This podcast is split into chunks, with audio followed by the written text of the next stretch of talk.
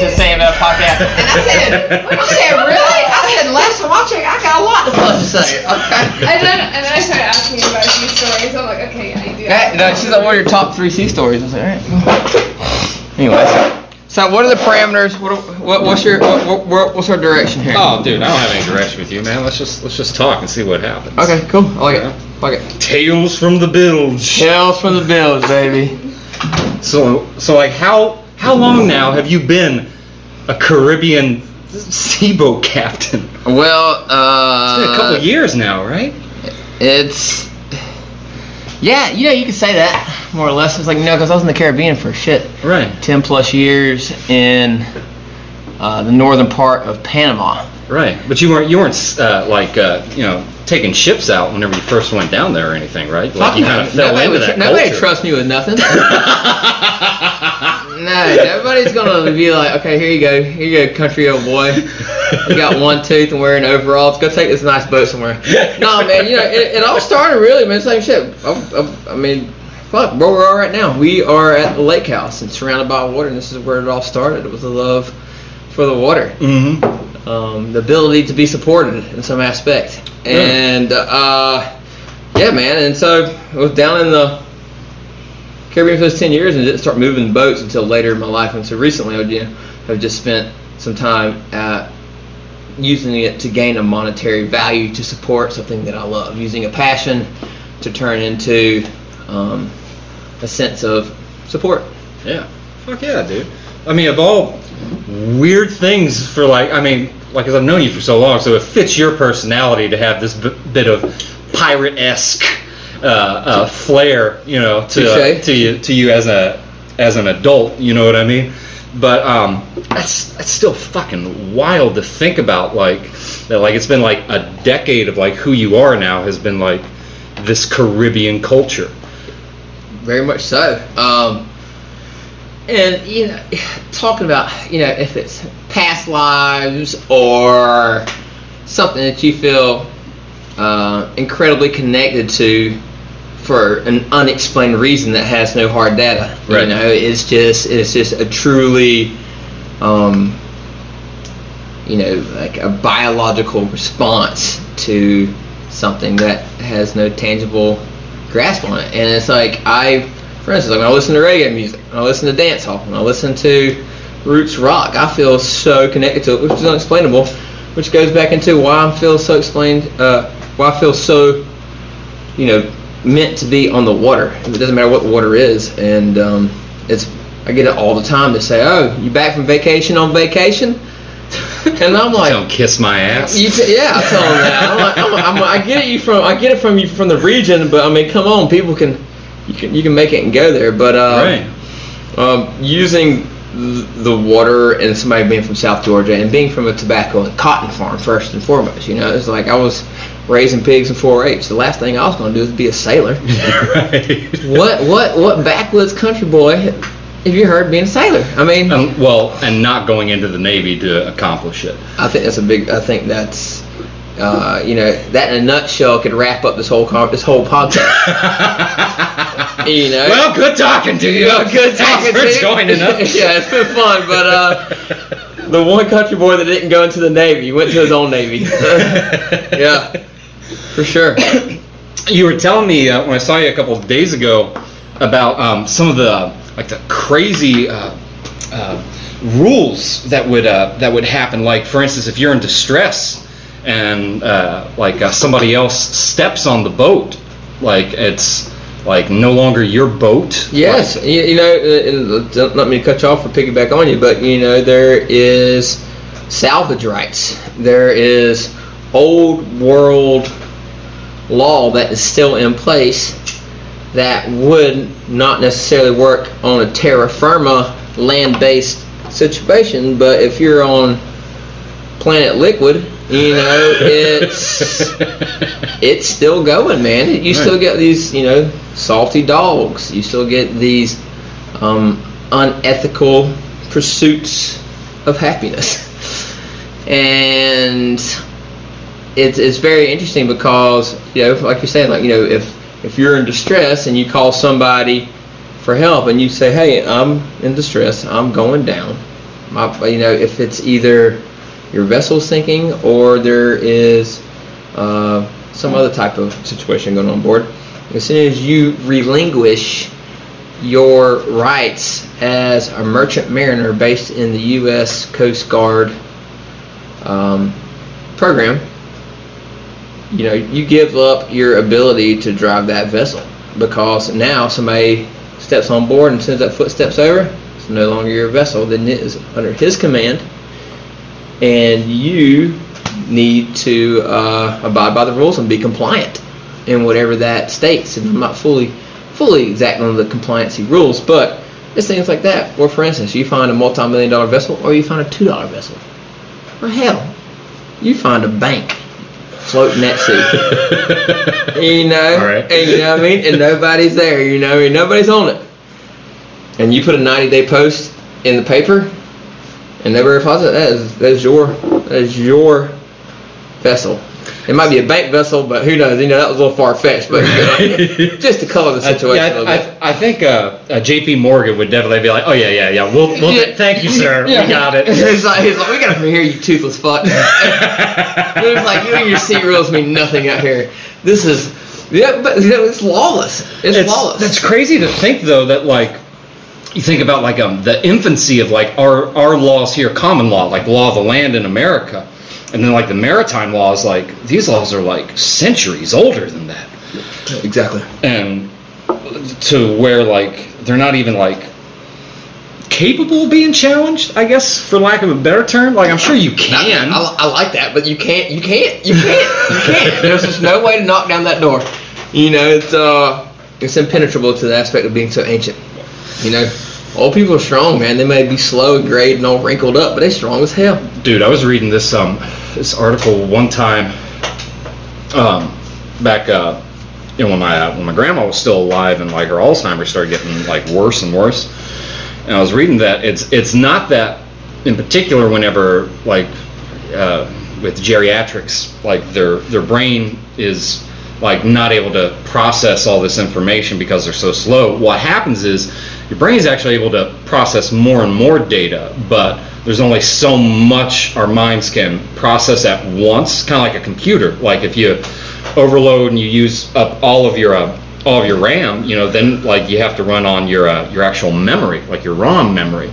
So it's like with old people they have so much um, going on at once they can't process it so that's why they get bogged down but like you said like they're still like unless they have like plaque on their brain or something like that they're as crafty as they were when they were in their 40s Yeah, I hope I'm there, man. Oh I'll tell you my what. I, I don't think I will be. I think because mental decay seems to be a. I got my four grandparents. Only one of them did not have like bad mental problems, but still, that's a twenty five percent chance so you're shooting good, dude. that I'm You know, willing to go on. You know, that's funny you said the same thing about my family, my lineage. I'm like, hell, I don't know. You know, you got, you know, that might be selective from what, you know. I think my family might have the selective uh, approach to it. Like, you got selective hearing. No, you, you know, you don't. You know what? Yeah, I'm on the way out, man. Damn. So, uh, But like, uh, have you have you ever been like boarded before or uh, attempted to like actual like pirates? Like- Uh, you know, depends what pirates you're talking about. Are you talking about? I'm talking about uh, folks that wish to tell you what to do with your vessel Yeah. and Okay. You know, well, that's a you know that's a good. I think that's a good um, topic to shine some light on because you know talking about salvage and the person that is the savior that is the actual savior. You know, it's like hell. All my friends got towing endorsements. What it takes capably as a mariner to save someone or a vessel in extreme conditions. It's not a flat lake. We ain't at your local YMCA. You know, we are out. You know, we're off coast, man, and uh, or off coast or hell, it could be. It could really be anywhere, to tell you the truth. But when you've got Mother Nature, this invisible entity that we're chasing, which is called wind, that dictates everything right. um, and as a mariner, you know, you can be rocked around, and most of the time when you're in distress, the earth is in distress too. And so it's uh, it's a it's a it's a very loud conversation that happens between the mariner of the vessel and somebody coming to save you, for instance, as, as which is um, segueing into the the modern day pirate because Right. the modern day pirate is there for a monetary gain. Pirates historically coming from Holland, uh, you know, Britain, France, U.S., England. You know, I mean, it's like, it's like whatever it may be. People, you know, you have your privateers, your buccaneers, and your straight up pirates, and coming from a government uh, sanctioned order that told you, say, hey, gotta protect these waters. Anybody that crosses this line, do what you gotta do to either apprehend or, you know, disengage. Right. And at that point, people are like, man, you know, like wearing all these like little like real, real, real nice gear, dude. You had like, you know, like somebody like hand knitted your like vest and shit, and you like look real good. You got a cool hat. You know, you look good on like a governmental like pirate vessel. Right. Which are square riggers, or big tall ships that we see today. But then you had the people that were like, you know what, cuz, you know, man, I'm kind of over all this shit. I'm tired of brushing my teeth. You know, I'm tired of I'm tired of wearing the same thing every day. You know, I get up and become just straight up parts. You know, they they're like, you know what? I hell, I can I can go out here and gather my own monetary gain. Uh, monetary monetary right? Monetary? monetary. Thank you, monetary monetary gain on uh, my actions. And oh hell, I wasn't making near as much as I was. I can go out and I can I can do what I gotta do. Go back, feed my family, and do this, and wear whatever I want to wear, and brush my teeth when I want to brush my teeth. Like, that's a big thing. And so, you know, pirates and having going back to your question of somebody boarding your vessel and going back to this monetary gain in modern modern day pirates. Salvage vessels are what that is. You know, they go out um, and there's all these stipulations and tiers of is it is it messing up the environment? Are you leaking fuel? Are you leaking uh, non-natural substance into the environment, the environment that are going to mess up some type of ecological balance? Or were you actually compliant? Did you have all the right amount of safety gear Yeah, but let's say it was your vessel up to specs? Exactly. I mean, you name it, they'll get you for it. Right. But for monetary, I mean, pirate wise, yeah, you, you're towers and things like that, and salvage people. But they're there to help you. They are there to help you. But there is some uh, a invisible, like like veil over what's actually happening. You know, and that's it. But you know, for me personally, um, you know, I've had several situations. Uh, Would, you know, there's only one real one that sticks out in terms of somebody trying to board the vessel, but we stopped them before they boarded the vessel, and um, which would be also another type of pirate. Um, it was on the Pacific coast, which is the west coast of Panama, the Republic of Panama, and the far eastern side of that country butts up into Colombia.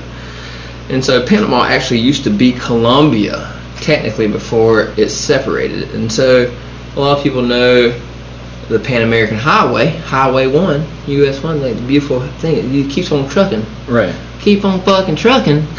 And you get past the border, you know, then you work your way in, but then it dead ends at Panama. You can't pass through Colombia because it is, you know, a World Heritage Site. It is the world's largest natural land bridge. It is where the fucking road stops. Because the shit's gnarly, cuz. It's like, think about all the things mankind has gone through and what we've been able to build on top of and how we've been able to perspire. But they're like, nah, man, we can't build a road through here. It's too fucked. you know, it's like, you know what I'm saying? Like, that's, a, that, that, that's like some serious. Yeah, they built they built perpendicular to that, like like what, like a couple hundred miles inland. You got the canal. That's right what I'm there, saying. right? Exactly. so you would rather cut through the mountain range and dig holes and send ships through it than let- they're like, nah, man, we ain't gonna build this little tube path. Dude, there was this um, um this uh, channel uh, I like. It's a conspiracy uh, YouTuber called uh, Space Busters. They do a lot of stuff, but I like the uh, I like kind of like the old world stuff and stuff that has to do with cartography and maps. And Okay. I just nerd out on. But they're um these maps before the um. I want to say it was 1601, maybe 1701, but right around the up to the Renaissance era uh, it used to show in Central America, you know, further up than uh, Panama, but uh, in Nicaragua, Lake Nicaragua had rivers connecting Yep, yep, yep. from the the Gulf of Mexico and the Caribbean Makes into sense. the into the Pacific Makes sense. and uh, you know, especially like uh, they started tying in arguments that really perplexed me about some of the canals they used um, in. Uh, uh, I think it's mostly in Canada, St. Lawrence canals, where the St. Lawrence River cuts through, and also the Panama Canal. And they talk about the efficiency of how quickly they seem to build these canals at a time when, like, supplies were not like technologically like that advanced or mm-hmm. anything. And it seems kind of more likely that what they did, they found where old canal systems were before some sort of seismic cataclysm. I can dig that. I Yeah. can dig that. But that see that's you know that's really applying yourself as a human and being you know having choice paralysis. You know you either have so many choices you don't do shit, Right. or you see what's already existing, and what's already working. it's not you know you're not remaking the wheel here. It's No, no. Well, I think that- that's cool. I can dig that shit. Hell Yeah. yeah. Well, I think it's like uh, you know, to uh, creative folks, like uh, we could possibly agree that there is really no original idea. What you do, you take two or more older ideas and you start to make an amalgamation of a new idea from something that already a hundo, exists. man, a hundo. You don't know where you're going unless you know where you came from. Yeah, And if you don't know where you came from, then who the hell are you? yeah. You know, you're going to be in limbo for too damn long. Right. which I, I think is interesting to what you were talking about as far as like this um like this innate drive that you have in yourself whenever you find purpose. Like I do believe purpose is abundant on earth.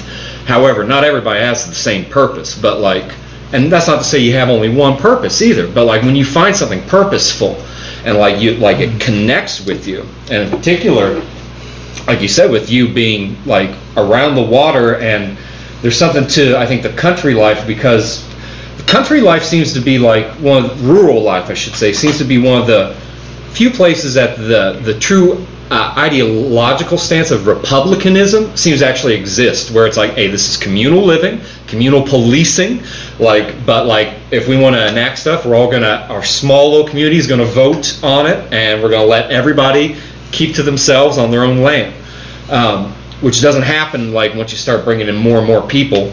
But like when you get out and around like water and everything like that, like I mean, like I get that. I would be fucking terrified personally, like like being out like on the water every day. Like I feel myself more connected with like the Terra earth. firma, yeah, terra firma. yeah, exactly. But um, That's it's so interesting to me, man. yeah. Yeah. Like I find um the the the older I get and the uh, the more connected with truth and with earth and with you know everything that is ancestral about us. You know what I mean? Truth. Like Truth. I, I, I find that calling to me more and more than what I see a lot of folks that get sort of they're still in the Disney life. Like they're and like even like not even just figuratively, but literally, like they'll subscribe to like Disney Plus and keep all of the shows like constant. Like They're like, hey, you seen that remake? and like like it's it's cool if like that's what you're saying, but like with with me it's like I would rather take purpose and like take my time away where like I have freedom to choose with what to do with this time. Like I don't always have that opportunity, you know. So when I do, you telling me, bro? I get it, man. hey, dude, time time's funny. it's a bitch, man. Time time is an illusion, but the clocks are real. Hey, the clocks hey. are fucking real. I don't know. Hey, dude, I was just watching Interstellar though. Watching Matt Damon's badass. Not Matt Damon. Oh, I'm sorry, Matt McConaughey. Matthew McConaughey. I haven't, I haven't seen Interstellar. Oh my. Uh, what? I haven't seen it, dude. I tapped Con- out from movies. Okay, like, okay, about okay, okay, okay. Constructs of time. Just watch it, man. It's good. But you know, I like Christopher Nolan films though. uh, he's pretty good. He's good too. I like that guy.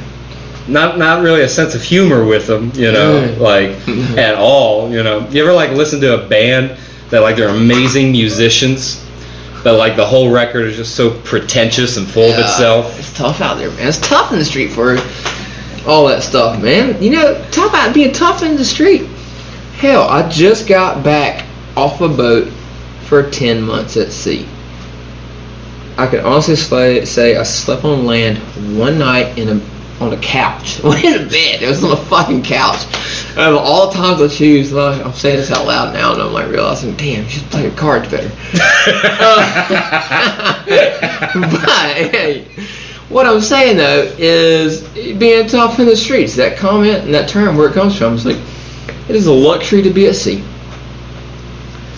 but it is self-sacrificing to be at sea at the same time because you sacrifice that, like yeah. your connections with your daily lives of loved ones, people, friends. Hell, I was going to come back. Hell, there's a, there's a new section at Walmart. There's a new product. yeah, there's a Dollar General that then popped up. You name it. There was It's a disease while you were uh, a whole damn gone? disease, and you know, and uh, you know this this whole thing can go a lot of ways, but it's been um, uh, challenging nonetheless to come back to population. And when you think about what's overpopulated, and not in the sense of actual humans, but when people interject and stop your normal thought process because of somebody's proximity to yourself. And so you go into a gas station and there's 10 people in there and you're you see this person has this background, this person this has background. It's so much visual input to where they are intrusively coming into your, your, your vibe and your feeling and stuff, but not intentionally. And just by proximity. just alone. by proximity, just just from just being a human and living on land, you know. And I'm not trying to like raise the flag of like being at sea is a lot better, but it's hard to be at sea. It's hard to sleep. It's hard to live. I mean, you were. It was raw. It was raw living. People go, "What did you do the past ten months?" I said, "I've been living at sea. What the fuck you been doing?" You know, it's like, and it's not to be cocky like that, but coming back on land's even harder than living at sea.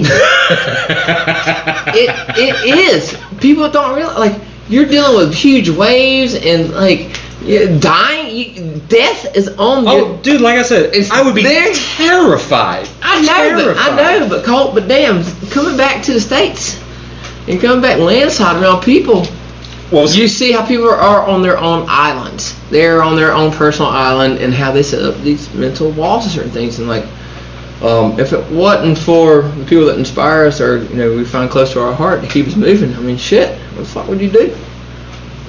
In all honesty, yeah. it's like, What was? What do you think was the biggest shock to you, like Uh, uh, from returning? no peace of mind. Like the noise. Not even the noise, just no I mean, peace of well, I mind. mean, No, like figurative noise. Yeah, yeah, necessarily- no, yeah, yeah. You know, yeah, no peace of mind in the aspect of you've got so many more responsibilities of when you're in this society built kind of system of where you've got your make sure your, your, your truck or your car goes from point A or your bicycle or your damn skateboard.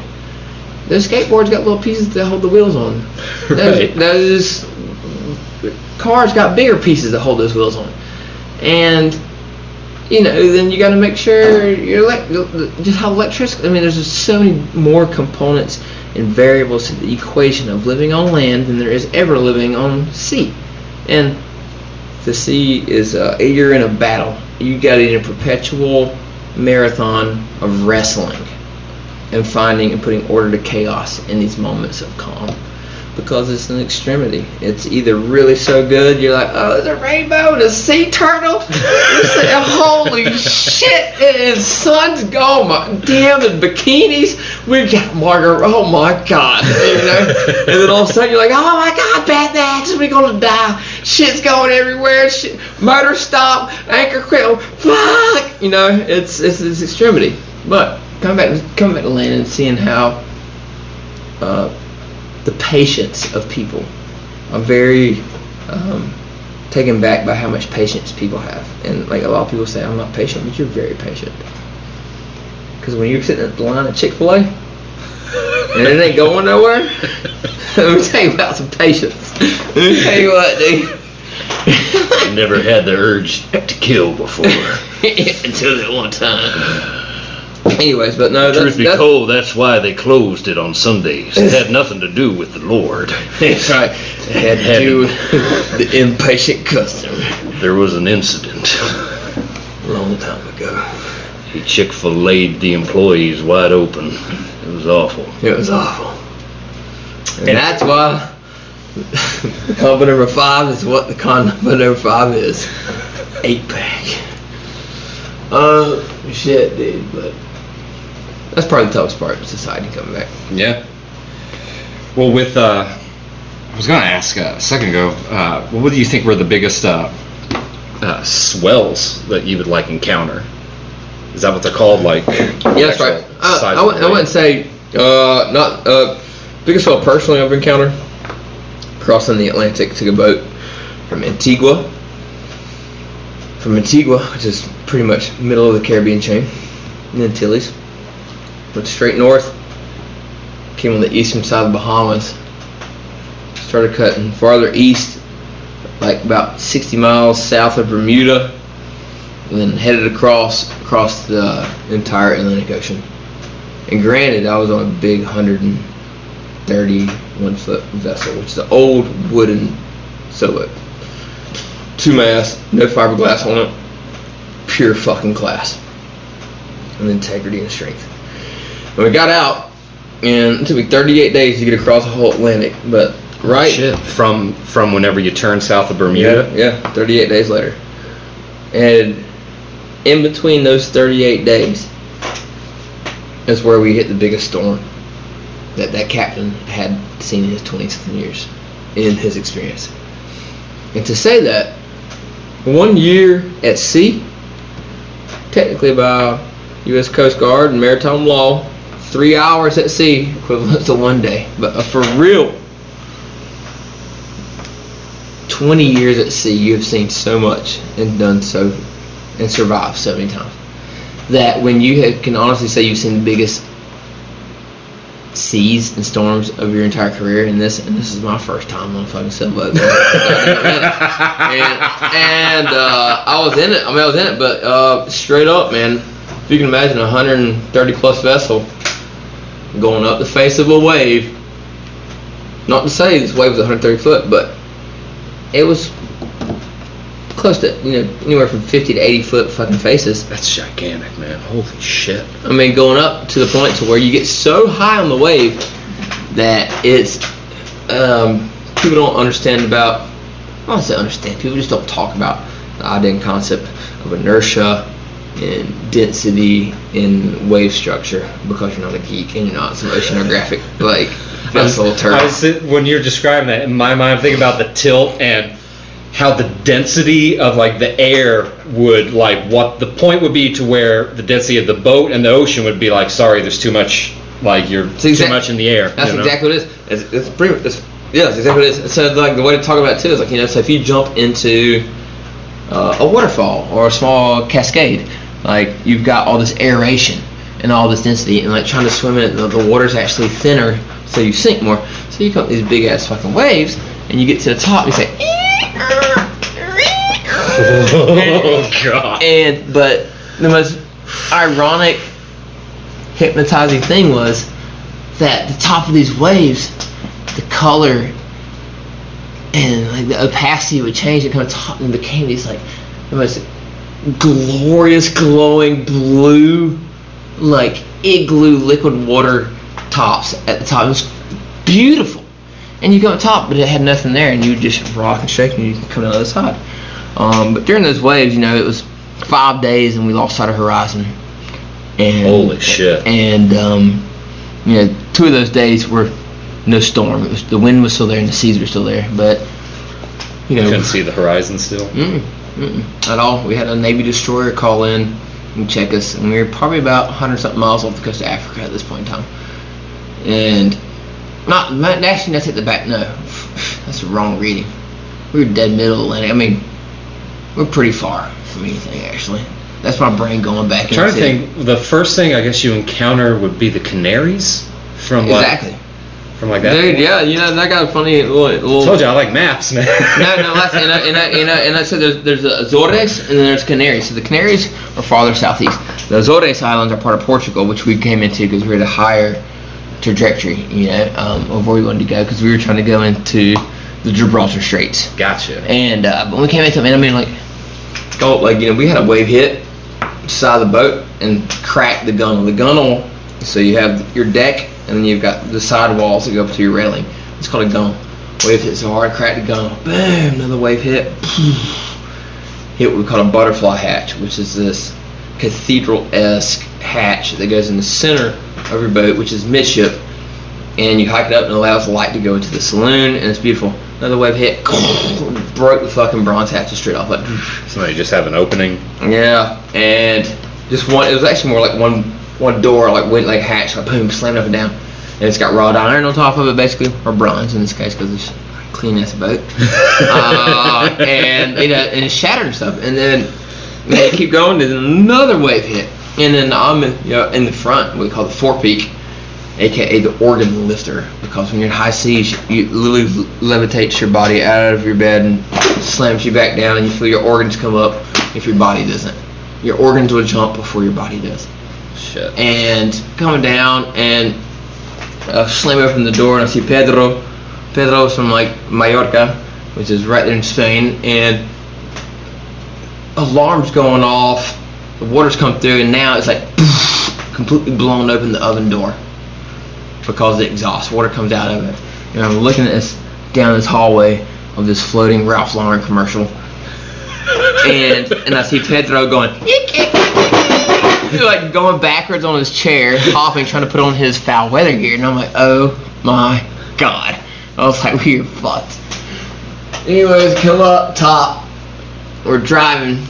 Another wave hits and rips off the secondary life raft, which is called, you know, you, you dog it down. Dogging it down and securing it with some type of fastener. You dog it down. It ripped the dog straight up the damn ground. Boom! It's going around. Boom, boom, boom. But, um, yeah, those are the highest. The highest seas and serious shit. That was it. Long story short, we made it out, made it to our, our location in France. Um, after, you know, pushing through the Gibraltar Strait in the middle of the night. You're not supposed to go under sail, but we went under sail because we were, the wind was blowing, shit was fucking crazy. We got ourselves already up, we're not fucking dropping our stuff. Right. And we're coming through, and Gibraltar, the rock of Gibraltar is actually covered in crazy monkeys that you can hear. Really? Yeah, yeah, it's Holy crazy. shit. Yeah, and then and to your right, it's like my, it's fucking Morocco. How big is the uh, the the the most narrow strait? You know, I come up. It's four o'clock in the morning and pop my head out the hatch, come up, look around. They're like, "We're in Africa," and I'm like, "What?" I'm like, "I just want to see Africa, bro. This is tight." Um, and uh, I mean, it's about as wide as a lake here, about half a mile. It's pretty narrow. Like for like like where like the Rock of Gibraltar is situated at, you know, Yeah. right where Europe and Africa kiss. Yes. Right with the yes, but the Atlantic. thing too, you're going through under sail, and there's all these Moroccan fishing vessels with no navigational lights. So you hear, "Ah, you're like, oh my god, oh my god, oh no, oh no, no, no, no. But yeah, those are probably the highest seas I've seen out there. there was um this uh, the same channel uh, I mentioned before. They um, were talking about um, like uh, rumors of Atlantis and um, uh, how much of the myth would actually still be true. So Yeah. still tying in like before whatever this cataclysm was that would Mhm. have made so Lake Nicaragua is now isolated and yet there's sea creatures inside of it. I don't know, I don't know anything about that. Sounds Yeah, cool. yeah, um, All right, I can deal with that. Yeah, yeah, Tar- I mean, tarpon, yeah, yeah. the largest tarpon in the world, come out of there. Yeah, yeah, and like they're like not supposed to like how Huh. how is it that it's Never thought isolated? of it. Never thought about it. Yeah, but um, that right there uh, at Gibraltar, if you were to go, um, was that due west from there? That and you can look it up on Google Maps uh, as far as the topography in the Atlantic right there. That Mhm. you can see that there's a landmass which is not too far below the ocean surface, Interesting. But right in the middle of the Atlantic. Really? Yeah. You know, initially when you said due west, I thought your fucking navigation was off, but you're. When you said the Atlantic, I said, okay, this guy knows his bearings. Yeah. Uh, of course. uh, you know, with, with that being said, Coulter, it's like, I'm.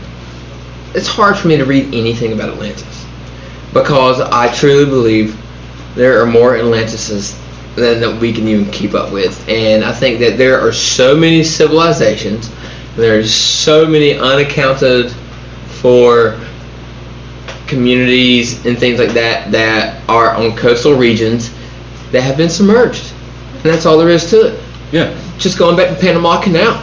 You can go down the Panama Canal, Lake Gatun, G A T O N, Gatun.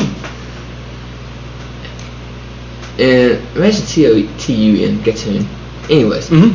um, and when they flooded that, those are old, old, old forests. You know, it's, it's like old trees, and you can still find railroads with engines on them. You can still find small No towns completely submerged. So if you're a scuba diver, it'd be one thing. But you know, I haven't seen those with my own eyes. Right. But the things I've heard through the multiple times of living in Panama for ten years and what's going around it, it's like, you know, going back to Atlantis and things like that. There are a lot of submerged things on planet Earth.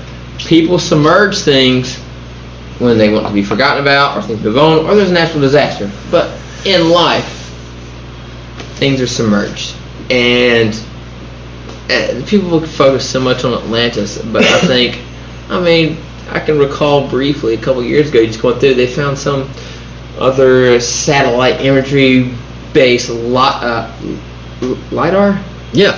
lidar scanning of something that was just off the coast of like I was like Costa Rica or some shit. Yeah, they found like uh, underwater they're- I- pyramids in Yeah, the Caribbean. Yeah, but they're fucking everywhere. I mean, Yeah. shit, shit.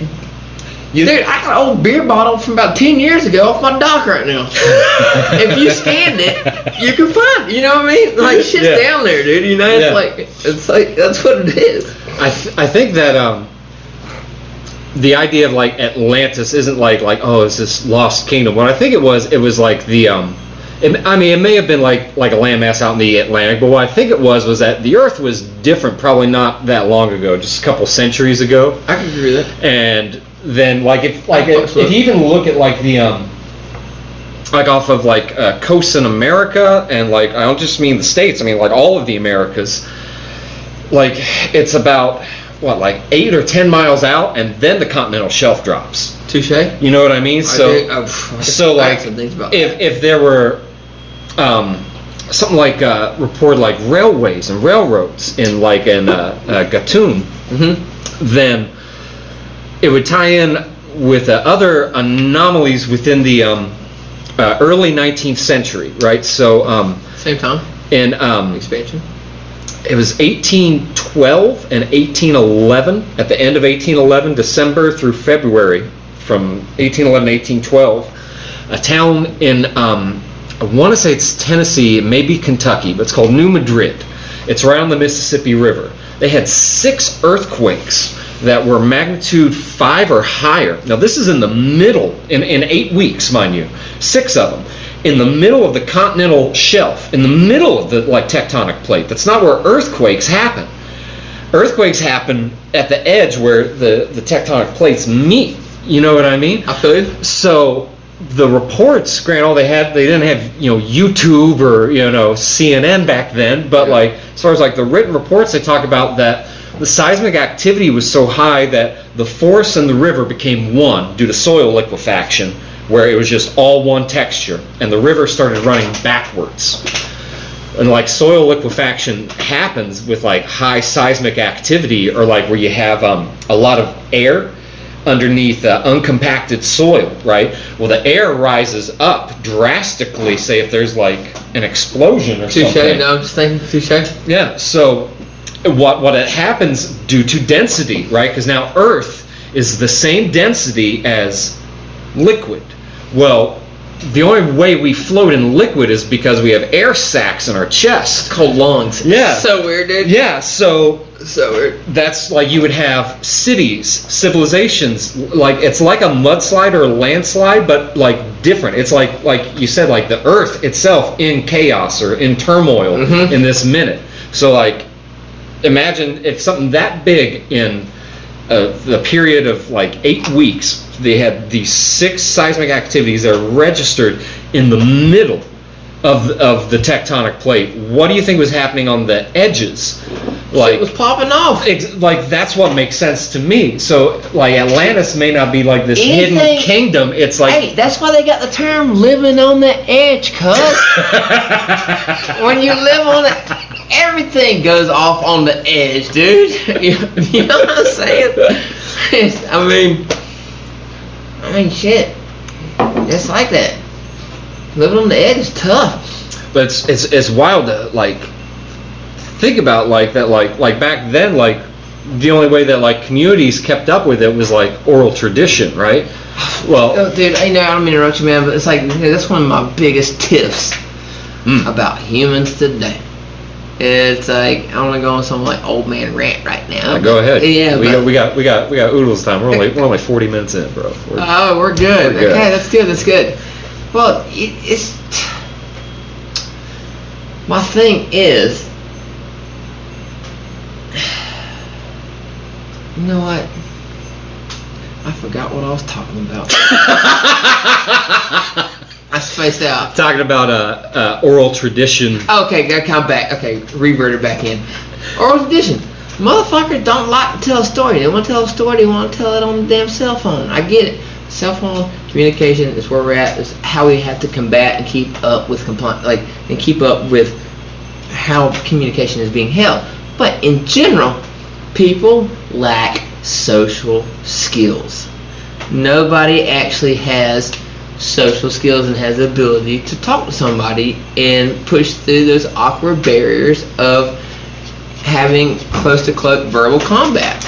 No, like there's there is something. Um, I've talked about this before. I forget with whom, but I was like, you know, there's there's literally magic in our words. Like one thing that separates us from beasts is that we have language. So like while other animals that like they can communicate and they have like kind of like like a language on a pheromonal and like sometimes an auditory level they, they don't have the complexity of language that that we have you know so like there's how we're supposed to communicate like is and ideas is not through fucking Facebook. Like you're not really going to change anybody's mind by getting into arguments with people on Facebook through rhetoric. Like you're not like that that used to be a place where people would like share pictures of pets and food and like their vacations.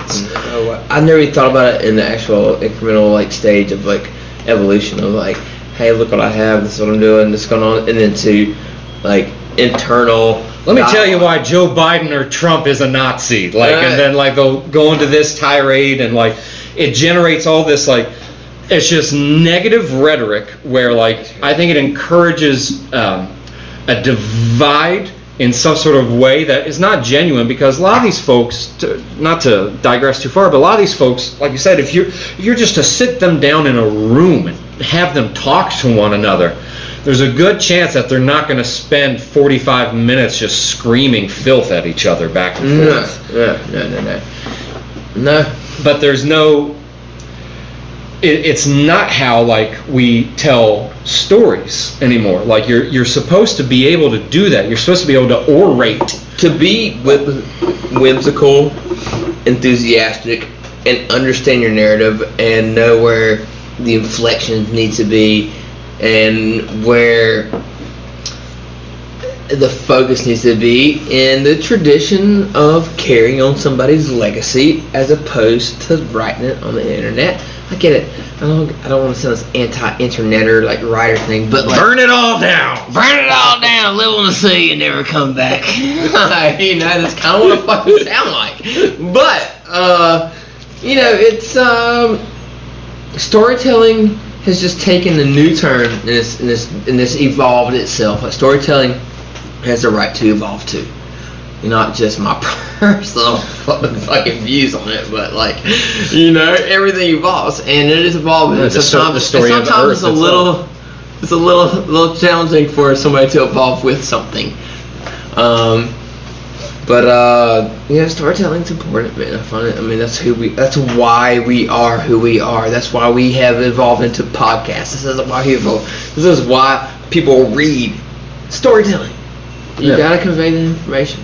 Yeah, I think that um, you know, I've seen just like some like old friends in the past like few years, and I'll go to like interact with them, and they're still like plugged in the whole time, like they're on their phone the whole time, or like they're watching like Netflix the whole time. That'll do good. No, it's like it's like, hey man, you know you got like genuine human interaction going on, right? Like like this is the rarity, you know, like your phone is gonna be there tomorrow, but Is it though?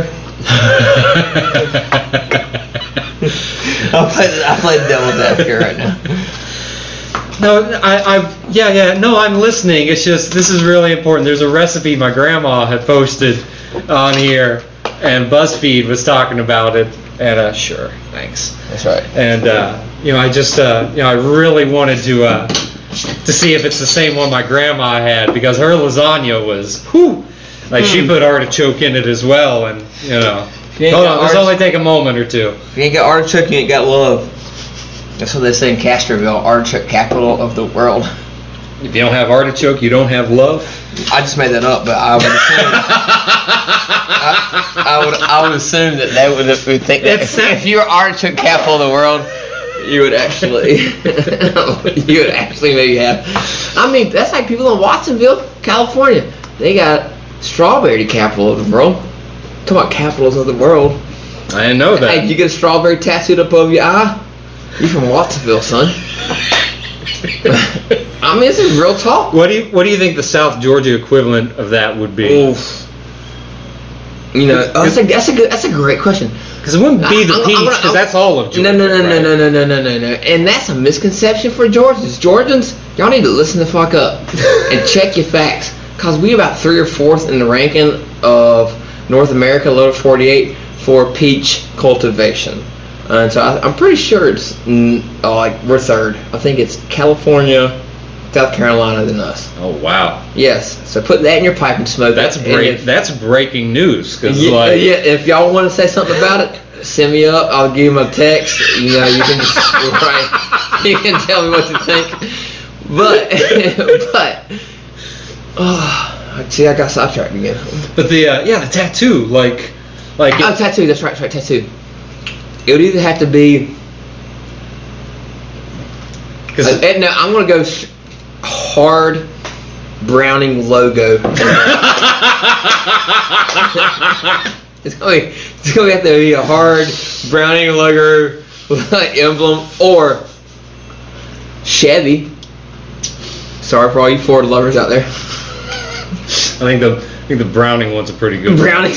Browning one's pretty good because it's so esoteric. It is. Yeah. It, yeah. Um, I was with I was with a, uh, a woman once, and uh, she had a her- brown tattoo on her she- butt. No, no, on her tit. She uh, she, she took her bra off, and right there, just on one titty, she had a Browning tattoo. I was like, huh. Hey, she should get two of them, like one like like flip, like in reverse, they like looking at each other. I mentioned I had mentioned something about the symmetry. I was like, have you ever thought about like getting another one on the you know the other boob? Uh, dude, I'm a big thing about symmetry. I don't like I don't like the asymmetrical shit.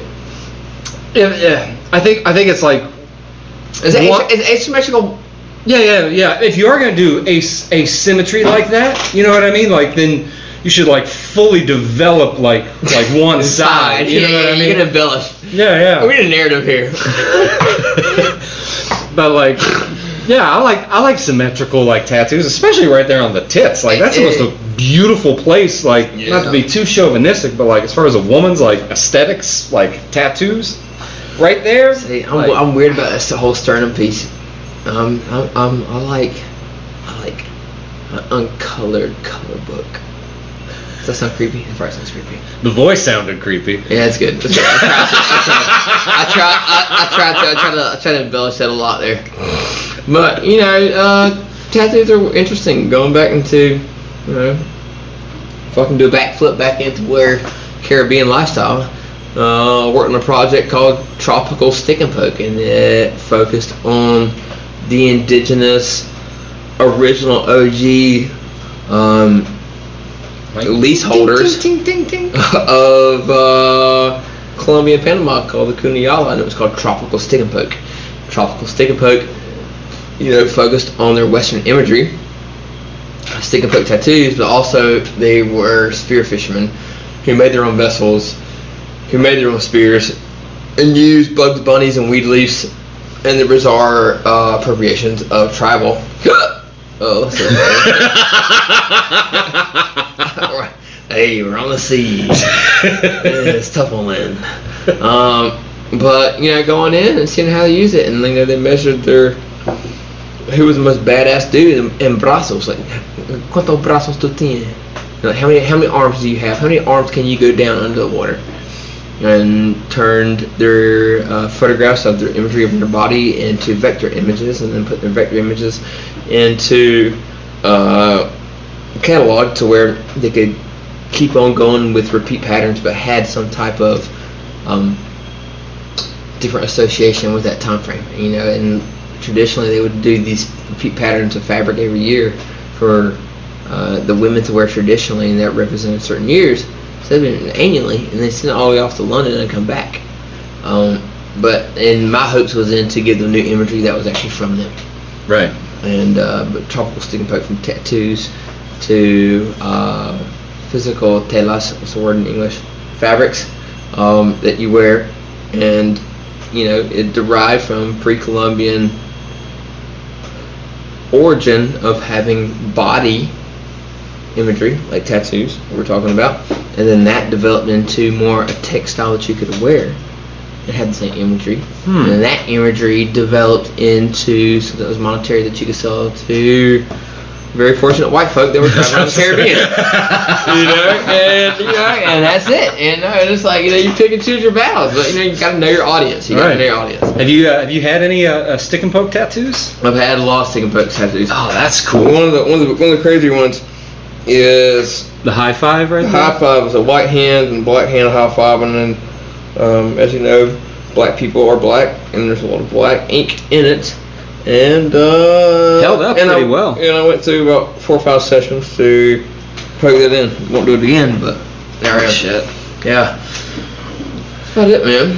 I'd want to. Uh, I haven't. Uh, I haven't got one. I'd want to get one, like just to like have the experience and the rite of passage of a stick and poke Yeah. tattoo. Yeah, Would not be fun. Like No. I. I I don't. I, it's one thing I don't get. Maybe it's just because I'm not a masochist, but like, um, me neither. I'll, uh, you know, some people they'll get, um, um, hang on. He called me too. I'm sorry I didn't answer. I feel real bad about not answering your phone, Michael. Hi, th- hi there, Michael Price. You're on the podcast. What's up?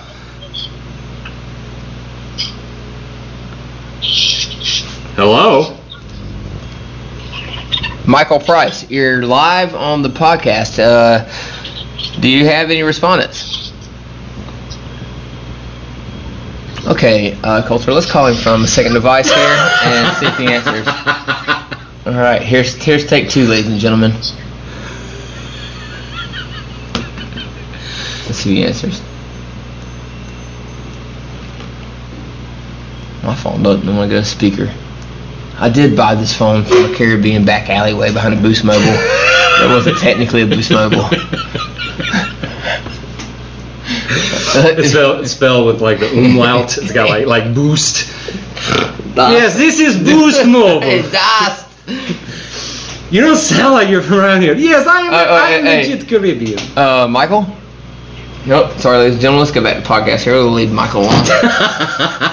but, um, But not they'll um, like they'll uh, act like like uh, like oh yeah man like uh, the more tattooed I get man the less painful it is. I'm like you're out of your fucking mind. that dude. shit hurts more and more. Yeah, it sucks. Yeah. like it's supposed to suck though, you know. Man, I don't mean to interrupt you, man. There's a lot of wind blowing, and I've got this trainer kite that I've been trying to fly for a while. I think we should go try to fly. Fly a kite. Let's give it. Let's give it a few more. We gotta go at least an hour. That's so fun. We got. How much we got now? got uh, we'll go go like ten more minutes or so. That's it. So, oh, I mean we can we can keep going, but I'm saying like we want to have at least like an hour. Uh, that's fine by me. That's fine. By me. I'm just looking over your shoulder and I'm seeing this wind blowing. The sailor in me, the, sa- fly a kite. the sailor in me wants to go fly something, dude. I want to I wanna feel some resistance. I want to catch that invisible entity. You know, for the folks out there that, that haven't gone out sailing, let me tell you what. It's a good way to freak out, but also calm whatever's inside of you. Um, you know, sailors are intriguing because you know they're the closest things that they've ever, you know, resembled to astronauts. Astronauts, you know, you never had so much space above you, and you've never had so much space below you in a vessel that's a quarter of an inch to half inch thick that keeps you from the elements that will destroy your life and end your life at that marathon. uh, I have much more respect for people that go out on the ocean alone than I do for NASA astronauts. sir. Yes. I, I, I think the astronauts are a. Uh, it, it's it's like the secret club, right? Like you have to pass all this tests to be able to qualify as an astronaut. That is both within the military and NASA guidelines, right? All right. So like with me, to me, I'm just like, well, that's like CIA like stuff. That's like you know deep intelligence like like type of like role that you would have to achieve to get there. So I don't think that like anybody can become an astronaut. I think you have to be chosen. However, not anybody can become a captain either or be a sailor either. But nature chooses that. You know what I mean? Touche. Like so like Ain't that damn that's bizarre. I like that. but True. it's it's it's a world of difference between, and that's not to discourage you know like folks that like work for NASA or the military or anything. Like like job's a job, and NASA does a lot of stuff that isn't about the space uh, race or anything. But to me, like the astronauts, nah, man, like they're they're all actors in my opinion. Um, folks that are out on the water though, you can't fake that shit. Like you can't fake like sailing from one point to another. You know what I mean? no, you know, and, um, and they'll let you like like you you you don't really have to do too much you can even know like you can just if you know how to take a boat and steal it you could steal a boat and just sail off on the horizon and Yeah. go you can't do that with a rocket you can't just hop in a rocket and just blast up All right, good point. Good point. Good point. Solid. Solid. Solid. i'm not saying it's a wise idea i'm just saying it's It- an idea Yes, I know. You know, but like, like shit, quoting Interstellar, like you know, it's like some of the world's most solo yachtsmen that fucking sail around the world can't swim. that's wild why would How bonkers is that? You know, it's like what has to be wrong in your chemical structure and your DNA structure that tweaks your brain enough to go, you know what? I want to put myself so close to the inevitable and see if I can't make it my bitch for at least one good run. You know, like, and you never say that. You never tell Mother Nature you make her her bitch. You never say that. That's no, no. Every day you throw something overboard for Poseidon slash Neptune. He's the same motherfucker. Mm-hmm. And give him a little offering. Say, hey guys, I'm going along my way. It's good seeing you today. I've tend to not to get too metaphysical. I've tend to realize that uh, the gods like it when you give up something. Yeah, they do. Yeah, hell yeah. And- could be a chicken nugget. Could be an old piece of crab. It, it could be even like your time. Like your body also likes to Ooh, like that. like have like stress on it. You know, it doesn't want to just like lay in bed all fucking day. He called me again. Did he? Yeah, he did. We're gonna try it one time. What's up, bro? Hey, you're here live on the. On on New Southern Heretics podcast, Tales from the Bilge. That's right. Michael Price live from South Georgia. Caller, Mike, what's your question for Captain Toothless Thompson? Uh, can you come pick me up in Gainesville?